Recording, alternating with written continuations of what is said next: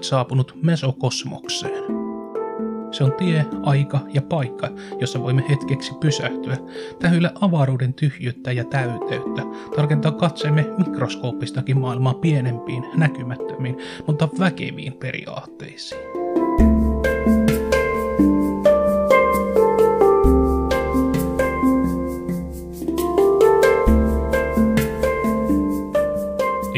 Näkökulmasta keskeneräisenä keskustelemme omasta sijastamme luonnon suuressa kiertokulussa. Yritämme ymmärtää, miten päädyimme juuri tähän pisteeseen. Ihmettelemme niitä elämän ilmiöitä, jotka kaikkina aikoina ovat kiinnostaneet uteliasta, ajattelevaa ja tuntevaa ihmistä.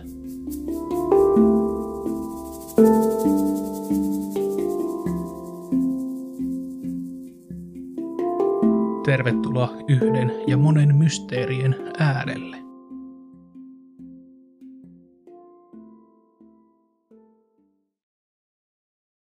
Ihanteet ovat kuin tähdet. Et onnistu koskettamaan niitä käsilläsi. Mutta kuten merenkulkija Aavalla merellä, valitset ihanteet oppaaksi ja seuraamalla niitä saavutat kohtalosi. Carl Schurz Regius-käsikirjoitus. Keskiajan muurarien rajapylväät. Regius-käsikirjoitus, jota kutsutaan myös Hallivellin käsikirjoitukseksi, on pitkä noin 800 säettä sisältävä runo. Sen tarkoituksena oli määrittää yksityiskohtaisesti kivenhakkaajien ja muurarien vanhat rajapylväät eli velvollisuudet, käsityötaitoa sekä siihen erikoisella tavalla liitettyä geometria kohtaan. Säädöstä pidetään nykyään yhtenä vanhimmista noin sarasta myöhäiskeskiaikaisesta määräyksistä, jotka koskivat muurariutta Englannissa. Pienempiä muurariutta koskevia tekstikokoelmia on säilynyt varhaisemmiltakin ajoilta, mutta mikään niistä ei yllä samanlaiseen kokonaisuuteen kuin Regius. Käsikirjoituksissa pyritään esittämään muurariden historialliset perusteet, perinnäistarut, säännöt, eettiset normit – uskonnollinen henki ja yleissivistävä tarkoitusperä. Kerron esseen ensimmäisessä osassa Regius-käsikirjoituksen historiasta.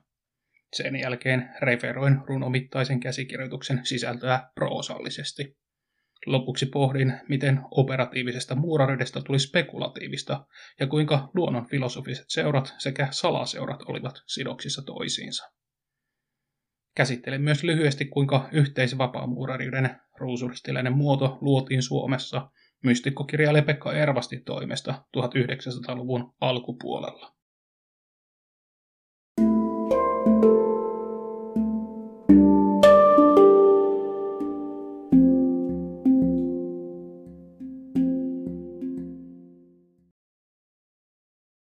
Regius-käsikirjoitus, jatkossa siis lyhyemmin Regius, on kirjoitettu vuosien 1390-1425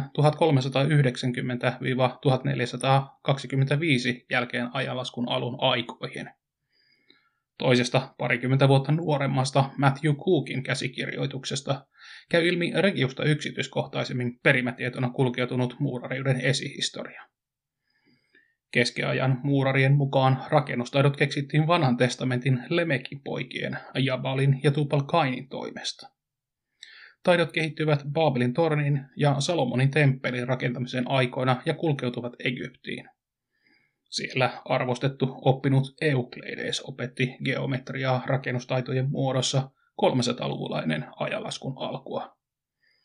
Saman tradition vihjataan suppeammin regiuksessa. Muurarien käsityötaito oli siis legendan mukaan geometrian sovellus. Aleksandriasta taito siirtyi Ranskaan ja sieltä Englantiin 200-luvulla eläneen kristityn marttyyrin pyhän Albanin suojelukseen. Raastavien anglosaksien sotien aikana arkkitehtuurilliset pyrkimykset katosivat pitkäksi aikaa Englannista, kunnes muurareus herätettiin uudelleen kukoistukseen kuningas Athelstaneen ja hänen poikansa hallituskaudella 900-1000 jälkeen ajanlaskun alun. Perimätiedon mukaan Athelstaan otti sydämensä asiakseen vaalia muurariutta, josta tulikin koottilaisen rakennusaikakauden merkittävimpiä instituutioita kirkon rinnalla.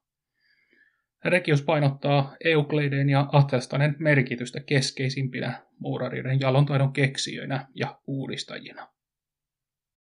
On huomattava, että Regius kuvaa Brittein saarilla liikkunutta perimätietoa. Mannermaisella muuraridalla oli Ranskassa, Saksassa ja Italiassa varhaiskeskiajalla vankemmat perinteet kuin Englannissa. Tämä on arkeologisesti pääteltävissä jäljelle jääneistä rakennusten raunioista ja arkkitehtuurista, vaikka kirjallista dokumentaatiota aiheesta meillä ei ole juurikaan saatavilla. Regios on kirjoitettu riimitetyillä säkeillä. Se on varsin ainutlaatuinen teos moraalisista velvollisuuksista ja jo silloin muurariden myyttiseksi muodostuneesta esihistoriasta. Käsikirjoituksen on arveltu olleen benediktiläismunkki John Lytkateen runomuotoon kirjoittama kokonaisuus. Se sisältää otteita Lytkateen Merita Missai-kirjoituksesta, mutta myös saarnatyylin kirjoitettuja otteita John Mirkin A Paris Priest-ohjeista ja Urbanitatis etiketistä. Regius on siis useamman kirjoittajan eri aikoina julkaistusta teksteistä koottu teos, joka sai nykyisen muotonsa viimeistään 1400-luvun loppupuolella. Käsikirjoituksen löytöhistoriasta voi lukea esimerkiksi Brillin julkaisemasta Handbook of Freemasonry-kirjasta.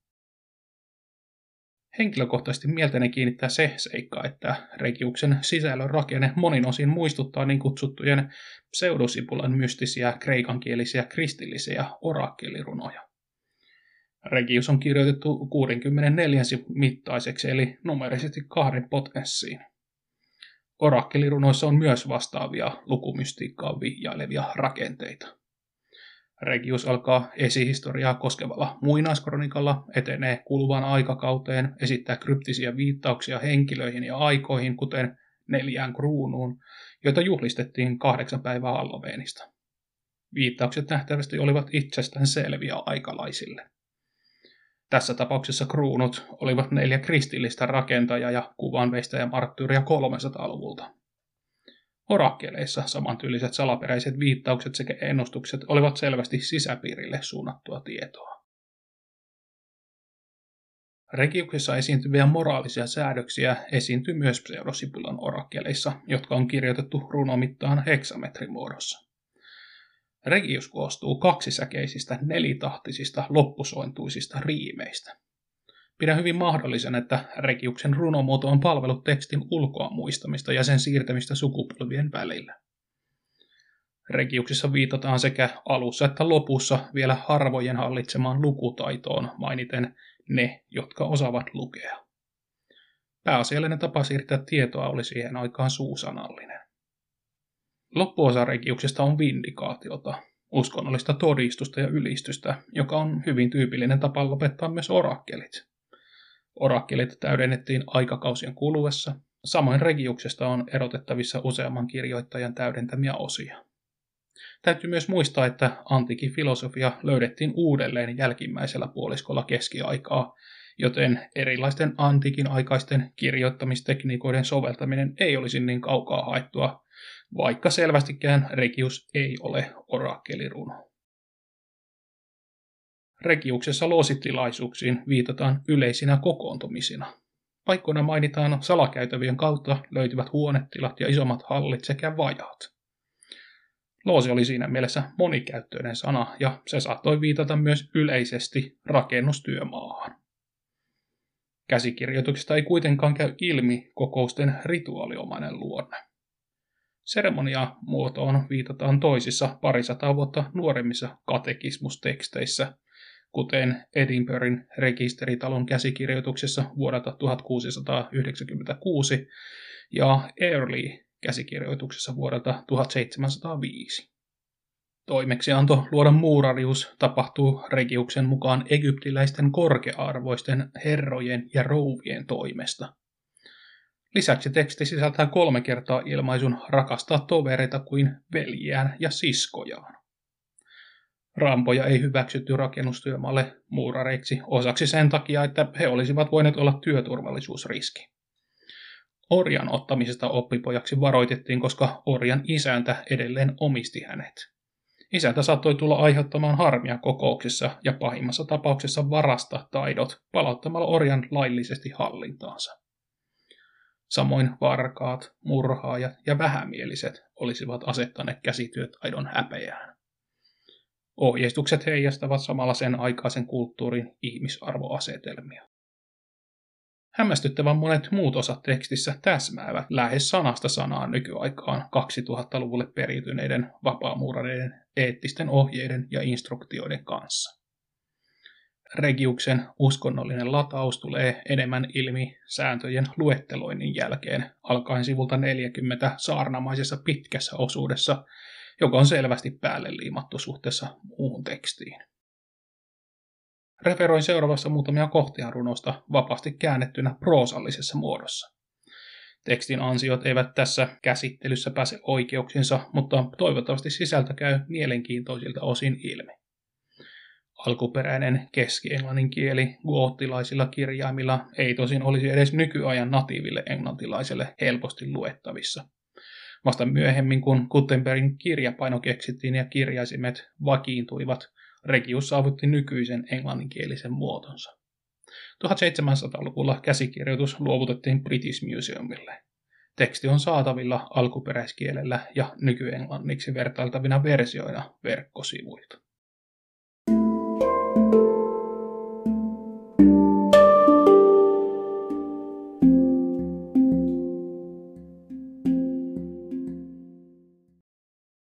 Teksti. Tästä alkavat geometrian taiteen muodot Eukleideen mukaan. Kuka tahansa, joka etsii ja lukee hyvin, voi löytää vanhoista kirjoista kirjoitettuna tämän tarinan Egyptin herroista ja rouvista. Heillä oli paljon lapsia, mutta ei tuloja elättääkseen jälkeläisiään. He kutsuivat kokoon neuvoston suunnittelemaan lapsilleen, kuinka he voisivat parhaiten elää elämänsä ilman suruja, huolia ja riitoja. He lähettivät lapsensa suurelle oppineelle, joka opettaisi heille hyviä tekoja. He kysyivät oppineelta lapsilleen työtä, Herran tähden, jotta he voisivat ansaita elantonsa hyvin, rehellisesti ja turvallisin mielin.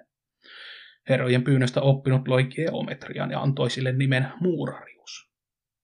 Näin herrojen ja rouvien lapset tulivat kaikkein arvostetuimmalle käsityöläiselle oppiakseen geometrian taidon oppineelta minkä hän tekikin erittäin taitavasti saada lapset harjaantumaan tässä rehellisessä käsityötaidossa. Kyseisen suuren oppineen nimi oli Eukleides, jonka maine oli levinnyt kauas. Siitä kuli monta vuotta ennen kuin käsityötaito tuli Englantiin kuningas Athelstaneen hallituskaudelle. Kuningas rakennutti korkeita, suuresti arvostettuja kirkkoja ja asuntoja, joissa ihmiset viettivät aikaansa. Uudoskas kuningas palvoi päivin ja öin Jumalansa kaikella voimallansa. Hyvä herra Atelstaan rakasti suuresti muurarin käsityötaitoa. Hänen tarkoituksenansa oli vahvistaa sitä Englannin jokaisessa kolkassa, mutta Atelstaan löysi käsityötaidosta paljon parannettavaa. Kuningas lähetti kautta maan kaikille käsityöläisille ja muurareille käskyn tulla heti hänen luokseen korjaamaan löydetyt viat. Yhdessä neuvoston kanssa kuningas sääti 15 artiklaa mestareille ja 15 perustuslaillista kohtaa oppipojille korjaamaan epäkohdat muurariudessa. Ensimmäisessä artiklassa lukee, että muurarimestarin täytyy olla vakaa, luotettava tosi ja maksaa työläisille sen, minkä he ovat oikeudenmukaisesti ansainneet. Toinen artikla velvoittaa muuraria ottamaan osaa yleisiin kokouksiin, ellei hänellä ole painavaa syytä olla pois. Kolmannen artiklan mukaan mestari ei voi ottaa oppipoikaa, ellei hän lupaa ottaa häntä seitsemäksi vuodeksi siipiensä suojan opattakseen perusteellisesti käsityötaidon mitattavat pisteet. Yhdeksännen artiklan mukaan mestarin täytyy olla viisas ja urhoollinen sekä valita tehtäväksi vain sellaiset työt, jotka hän tietää voivansa tehdä loppuun ja ovat hyödyksi niin hänen herrallensa, ammattikunnallensa kuin maallensa. Kymmenes artikla tekee tiettäväksi ammattikunnassa ylimpään ja alimpaan asteeseen, että mestari ei saa syrjiä ketään, eikä anasta toisten töitä itselleen, vaan kaikkien tulee olla kuin veljet ja sisaret. Sama koski myös mestariksi pyrkiviä, jotta he kaikki voisivat luottavaisin mielin suorittaa työnsä loppuun. 11 artiklan mukaan töitä ei saa tehdä yöllä, ellei se ole tiedon keräämistä ja suunnittelua, jonka tarkoitus on edistää päivätyötä. Perustuslain ensimmäinen kohta kertoo, että jokainen, joka haluaa tuntea tämän käsityötaidon, pitää rakastaa Jumalaa ja pyhäkirkkoa sekä mestariaan, minne tahansa hän menee, pellolle tai metsään, sekä rakastaa toveritaan, koska sitä työn tekeminen vaatii. Kolmas kohta on, että oppipojan täytyy pitää mestarinsa ja hänen neuvonantajansa sanat luottamuksellisina, kuten myös hänen toveridensa sanat. Älä kerro kenellekään, mitä sanotaan yksityisesti, äläkä sitä, mitä loosissa tapahtuu. Mitä ikinä kuulet tai näet heidän tekevän, älä kerro missään kenellekään. Kokoontumistiloja, halleja ja salakäytäviä heidän ei ollut lupa paljastaa. Kuudes kohta pitäisi olla tiedossa sekä korkeimmalla että alimmalla asteella. Jos tapahtuu niin, että muurarien keskuudessa kateuden tai vihan takia tulee konflikti, niin silloin muurarien tulisi pyytää heidät jättämään asia sivuun, eikä yrittää ratkaista riitaa heti, vaan sitten, kun työpäivä on ohi. Heidän pitäisi odottaa vapaa-aikaan ja sopia vasta silloin riitansa, jotta työpäivä ei heidän väittelynsä takia keskeytyisi. Kahdeksannen kohdan mukaan muurarin pitää olla välittäjä ja rauhanrakentaja mestarinsa ja vapaiden toveriensa välillä. Yhdeksännessä kohdassa muurarin täytyy taloudenhoitajan virassa suorittaa palvelutehtävänsä ilolla ja ilman epäilyä viikosta viikkoon kohdellen kaikkea kuin he olisivat veljiä ja sisaria. 11 kohta velvoittaa pitämään huolta kollegoistaan siten, että jos oppipoika näkee toisen hiovan huolimattomasti kiveä, täytyy hänen toimintansa puuttua ja ohjata hellästi parantamaan työtään. 12 kohta on kuninkaallisen hierarkian täytäntöönpano. Tällöin oppipojat, mestarit, maaherrat, lääninherrat, ritarit, aseenkantajat ja vanhimmat kokoontuvat tarkastamaan, ettei muurari ole vapaana ja oikeudenmukaisena haastanut riitaa kenenkään kanssa, vaan on pysynyt työssään rauhallisena ja rauhaa rakastavana. Loput perustuslailliset kohdat koskevat lupauksia, valoja ja parannuksen tekoja, jos muurari oli poikennut kunnialliselta tieltään. Muurarien täytyy kokoontua kerran vuodessa tai kolmessa yhteisen kokouksen tarkastamaan, että mainituissa säädöksissä oli pysytty ja että uusia vikoja ei ollut ilmaantunut muurarien työhön. Kokouksen ajasta ja paikasta annettiin erikseen tieto. Regiuksessa pyydetään rukouksin Jumalalta apua, että nämä säädökset pysyisivät miesten mielissä. Samalla muistetaan hartaudella 400-300-luvulla Roomassa elänyttä marttyyriä Guatuor Coronati, jotka suurista käsityön taidoistaan huolimatta eivät suostuneet hallitsijan määräykseen rakentaa idolin kuvia. Tämän seurauksena nämä neljä kuvanveistäjää ja muuraria Castorius, Claudius, Nikostratus ja Symforianus surmattiin. Halloweenin kahdeksatta päivää pidettiin sen takia keskiajalla tärkeänä neljän marttyyrin muistopäivänä, erityisesti muurarien keskuudessa. Regiuksen 535. rivi aloittaa tarinan raamatun vedenpaisumusta edeltäneistä ajoista ja Baabelin tornin rakentamiseen liittyvistä suurista kivenhakkaajien ponnistuksista. Tämän jälkeen kerrotaan, kuinka suuri aleksandrialainen oppinut Eukleides opetti seitsemää tiedettä, jotka antiikin ajoista perimätiedon mukaan peräti vanhan testamentin patriarkka Lemekin poikien ajoilta aina keskiajalle oli tunnettu vapaina taitoina. Niitä kuvataan seuraavasti. Kielioppi on ensimmäinen tiede, tiedän. Logiikka toinen, koska minulla on autuus. Retoriikka kolmas, ei kysymystäkään. Musiikki on neljäs, sanon sinulle. Tähtitiede on viides, pannon. Aritmetiikka kuudes, epäilemättä. Geometria, seitsemäs, on viimeinen, sillä se on sekä nöyrä että kohtelias. Kielioppi todellakin on jokaiselle, joka haluaa oppia kirjoista, mutta logiikka ylittää sen laajuudessaan, kuten hedelmä ylittää puun juuret. Retoriikka mittaa koristeellista puhetta ja musiikki on suloinen laulu. Tähtitiede laskee, rakas veljeni. Aritmetiikka osoittaa, kuinka yksi asia vastaa toista. Geometria on seitsemäs tiede. Se erottaa valheet totuudesta. Kirjoitus jatkuu edelleen vapaasti käännettynä. Nämä ovat seitsemän tiedettä. Joka niitä käyttää, sillä voi hyvinkin olla taivas sisällään. Nyt rakkaat lapset, teidän viisautenne tähden jättäkää ylpeys ja ahneus, Käyttäkää harkintakykyä ja vaalikaa kaikkea hyvää korkeimman Kristuksen armosta. Loppurekiuksesta on pitkähkö kirkollinen saarna kuuliaisesta elämästä, normeista ja jokapäiväisistä säätyyhteiskunnan tavoista liittyen aina seurusteluun, syömiseen ja veitsen terässä pitämiseen. Jotta englanninkielen riimitys kävisi ilmi, olen valinnut regiusrunosta kolme lauseparia esimerkkeiksi. First look that thine hands be clean and that thy knife be sharp and keen. Katso ensin, että kätesi on puhdas, kärki on veitses terävä ja ahnas. Look in the mouth there be no meat when thou begins to drink or speak. Tarkista, että ei ruokaa suussas, kun alat juoda tai kertoa asias. In chamber among the ladies bright, hold thy tongue you and spend thy sight. Huoneessa kera hienojen naisten, hillitse kieliä, katso harkiten.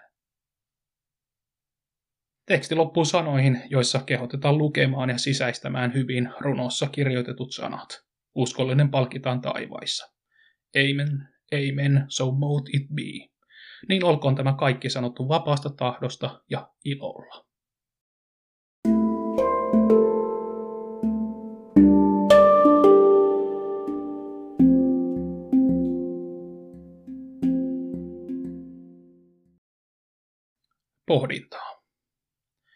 Ammattikuntaansa huolellisesti suojelleet, henkisiä periaatteita noudattaneet ja ammattitaitoaan sekä yleissivistävää ajatteluaan kehittäneet käsityön ammattilaiset mahdollistivat joskus jopa ihmiseliniän kestäneitä katedraalien rakennushankkeita.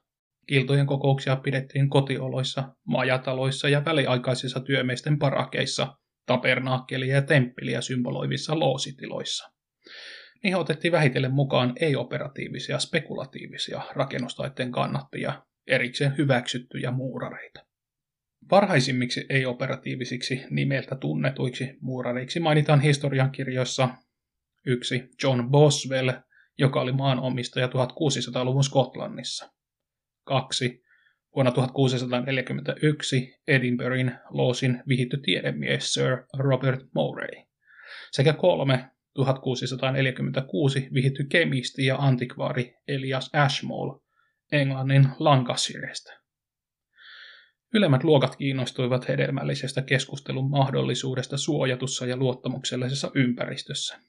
Muurarien työkalut saivat entistä vahvempia eettisiä merkityksiä, ja ne kuvasivat universaaleja ihmisyyden ihanteita ja hyveitä, ei vain ammattiylpeiden aiheiksi muodostuneita konkreettisia esineitä rakennustaitoja ja suunnitteluperiaatteita.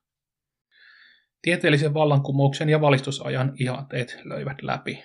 Muun muassa Lontoon Royal Society of Science oli perustettu pääasiassa vihittyjen tai tulevien vapaamuurareiden toimesta vuosien 1660 ja 1663 välillä. Tiedeyhteisö toimi jo ennen sitä näkymättömänä opistona, kuten luonnonfilosofi Robert Boyle sitä nimitti kirjeissään, ehkä rosekroitsilaisiin alkimistisiin yhteyksiin viitaten. Alkemiahan oli sen ajan käytännöllistä tiedettä, joka alkoi ottaa yhä rohkeampia askeleita pois nuivasta akateemisesta kirjanoppineisuudesta. Varsinaisen aloitteen Royal Societyn perustamiselle teki 12 Francis Baconin kokeellisen tieteen menetelmää kannattanutta yhteiskuntavaikuttajaa, jotka ottivat yhteyttä 40 muuhun luonnonfilosofiseen tieteen tekijään.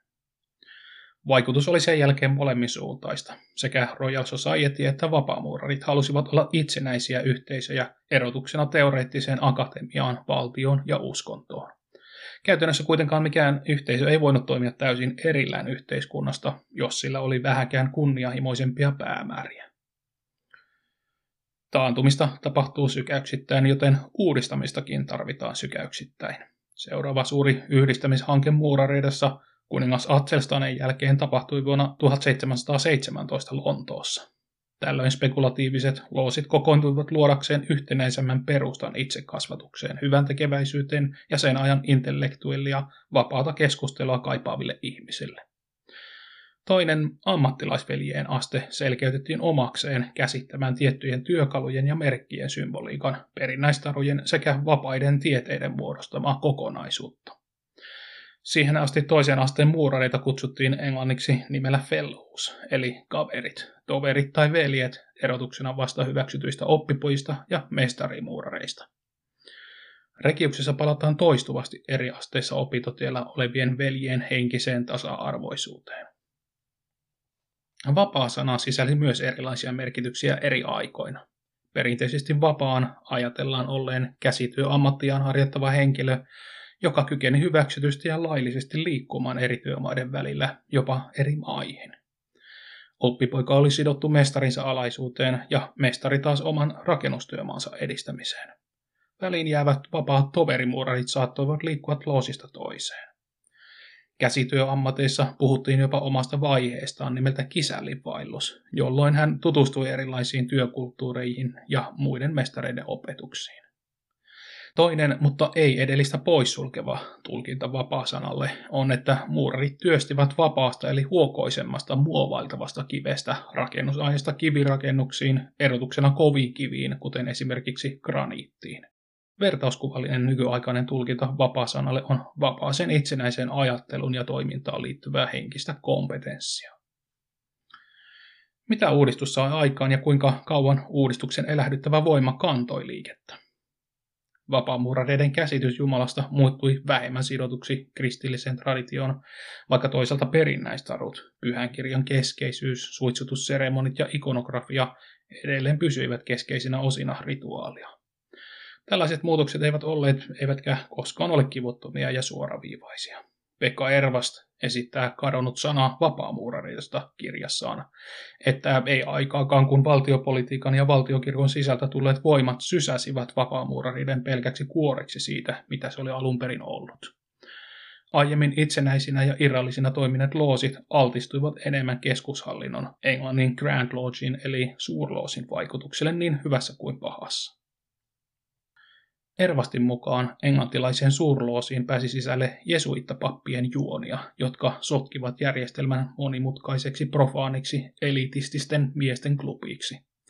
Jo ensimmäisenä vuosikymmeninä Jorkin muinaiseksi titulerattu riitti ja suurloosin moderniksi kutsuttu riitti erkanivat omiksi haaroikseen. Korkeampia ruusuristi- ja temppeliritariasteita lisättiin riittiin, mutta siinä vaiheessa niistä oli vain muodot jäljellä. Sana oli kadonnut, kirjoittaa Ervast, joka itsekin oli 33 asteen yhteisvapaamuurari. Jokainen totuuden etsijä varmaan jossain vaiheessa pysähtyy miettimään, kuinka paljon lopulta tarvitaan muotomenoja. Emmekö mieluummin kaipaa todellista henkeä, symbolien merkitysten avautumista, sisäisen paljastumista ja ilmestymistä.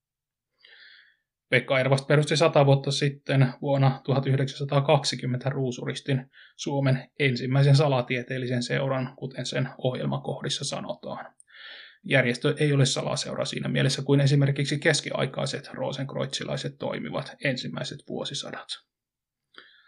Ruusuristijärjestön sisäinen koulu rakennettiin vuonna 1893 perustetulle Ledroy Humainin yhteisvapaamuuraripohjalle, tarkemmin ottaen toisen sukupolven teosofien Annien Besantin ja C.V. Ledbeaterin muokkaamalle Dharma-riitille. Uudistushenkisenä Ervast kaipasi sinänsä toimivan ulkoisen seremonian lisäksi ruusuristissa vahvaksi virikkeeksi nousseen kalevalaisen perinteen näkymistä rituaalissa. Antamastaan kritiikistä huolimatta Ervast katsoi, että vapaamuuraririitin ydinkohdat olivat kuitenkin ikiaikaista perua ja kykenivät kohottamaan osanottajat yli maallisen. Teosofinen näkökulma viisausperinteisiin ei perustu niinkään historiallisesti katkeamattomaan riittien ja opetusten säilymisen ketjuun. Olisi muutenkin haastavaa osoittaa esoteristen liikkeiden perimyslinja monimutkaisen ja hämärän menneisyyden takia. Teosofian mukaan aika ajoin henkinen näkymätön veljeskunta ja ihmiskunnan kehitykseen osallistuvat voimat aktivoivat erilaisissa muodoissaan eri aikakausina ryhmiä, tarkoituksenaan edistää oppia ykseydestä sekä tietoa asteittain ihmiskuntaa kultivoivasta pihkimystiestä. Ruusuristin vapaamuurarius rakentuu samalle jo yhteisvapaamuuraridassa uudistuneelle muodolle, jossa miehet ja naiset, nuoret ja vanhat eri kansakunnista ja uskonnoista ovat ihmisoikeuksiltaan tasa-arvoisia totuuden ja hengen etsijöitä, hyveellisen elämän rakastajia ja uskontojen yhteiseen alkuperään uskovia. Spekulatiivisessa henkisessä muuraridassa miehisyydessä ja naisellisuudessa ei ole samoja rajoitteita kuin niitä saattoi ajatella olevan fyysisessä operatiivisessa vapaamuuraridassa keskiajalla. Liika järkiperäistäminen henkisessä opetuksessa näivettää. Tasapainon kannalta on hyvä saada mukaan intuitiivista, holistista ajattelua. Se, mistä ei voida puhua, siitä voidaan ehkä kuitenkin kertoa vertauskuvin ja kuvata taiteen avulla. Taide ja kauniit seremoniat voivat siivittää uuteen oivaltamisen tilaan sekä kannustaa pyrkimään hyvään, parempaan itsetuntemukseen, taitavammaksi juuri siinä, mitä omassa elämässään kunakin hetkenä tekee. Filosofian lisensiaatti Markku Krae käsittelee 2019 julkaistussa kirjassaan Allegoria intelligenssi 60 vuoden kokemuksella vapaamuuraridesta, että oleellista on tajuta työnsä ohella jotain osaamisesta, taitavuudesta ja mestaruudesta.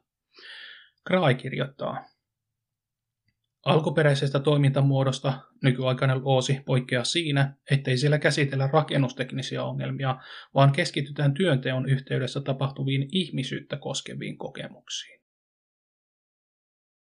Tietyissä ranskalaisissa vapaamuurarilooseissa katsottiin 1800-luvulla tarpeellisiksi rajoittaa aiheita niin, että esimerkiksi uskonnoista ei saanut puhua. Ranskassa tämä painotus heijasteli valtion poliittisia linjauksia, mutta muutenkin vakaumuksellisen uskontojen harjoittamisen katsottiin aiheuttavan turhia jäsenten välejä hiertäviä väittelyitä. Ruusuristissä päinvastoin opetetaan, että uskonnot yhdenvertaisina ovat mitä mainioin mietiskelyn ja ajattelun kohde. Uskontojen opiskelu auttaa opiskelijoita kehittämään ymmärrystään ja levittämään suvaitsevaisuutta kaikkien ihmisten ja aikakausien välille. Lopulta mitkään sanat eivät kykene tyhjentämään jumaluskäsitettä, joten yksilöt määrittelevät ja valitsevat itse henkilökohtaisen jumalmerkityksensä. Jos yritämme heivata uskonnollisen perinnön pois väkisin, tulee se pian takaisin poliittisina pinttyminä, tiedeuskovaisuutena, terveyskultteina, rahanpalvontana, hedoismina, militisminä, salaliittoteoriina ja ties minkälaisina radikalismeina. Ihmisyyden kokemus on ytimeltään uskomuskokemus ja siksi haasteellinen. Ihmisyyden ymmärtämisessä niin uskontojen, tieteen kuin filosofioidenkin opiskelu on oivallinen väline. Niiden opiskelussa kysytään rohkeutta, suoraa selkää, pitkäjänteisyyttä, kiihkottomuutta ja tasapainoa. Kaikkia niitä hyveitä, joista vanhan arvokkaan rakennustaitteen symbolit muistuttavat edelleen nykyajan spekulatiivisten kiltojen jäseniä.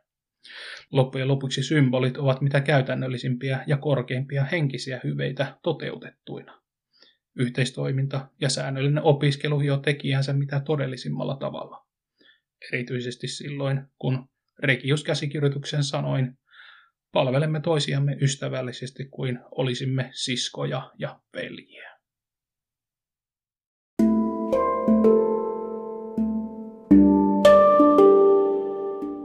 Tämänkertainen etappi mesokosmoksessa on päätepisteessä ja voimme huokaista hetken.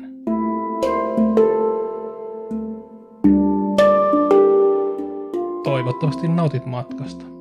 Ehkä saamme uudelleen käsitteen kätellä, ajatuksen auttaa toisiamme yhteen risteilevällä elämäntaipaleella, ammentaa uusia virikkeitä ajattomista aiheista. Ehkä pian löydämme jonkun niistä kaipaamistamme avuista, jonka avulla meidän on mahdollista oivaltaa oleellinen tästä hetkestä, menneestä ja tulevasta.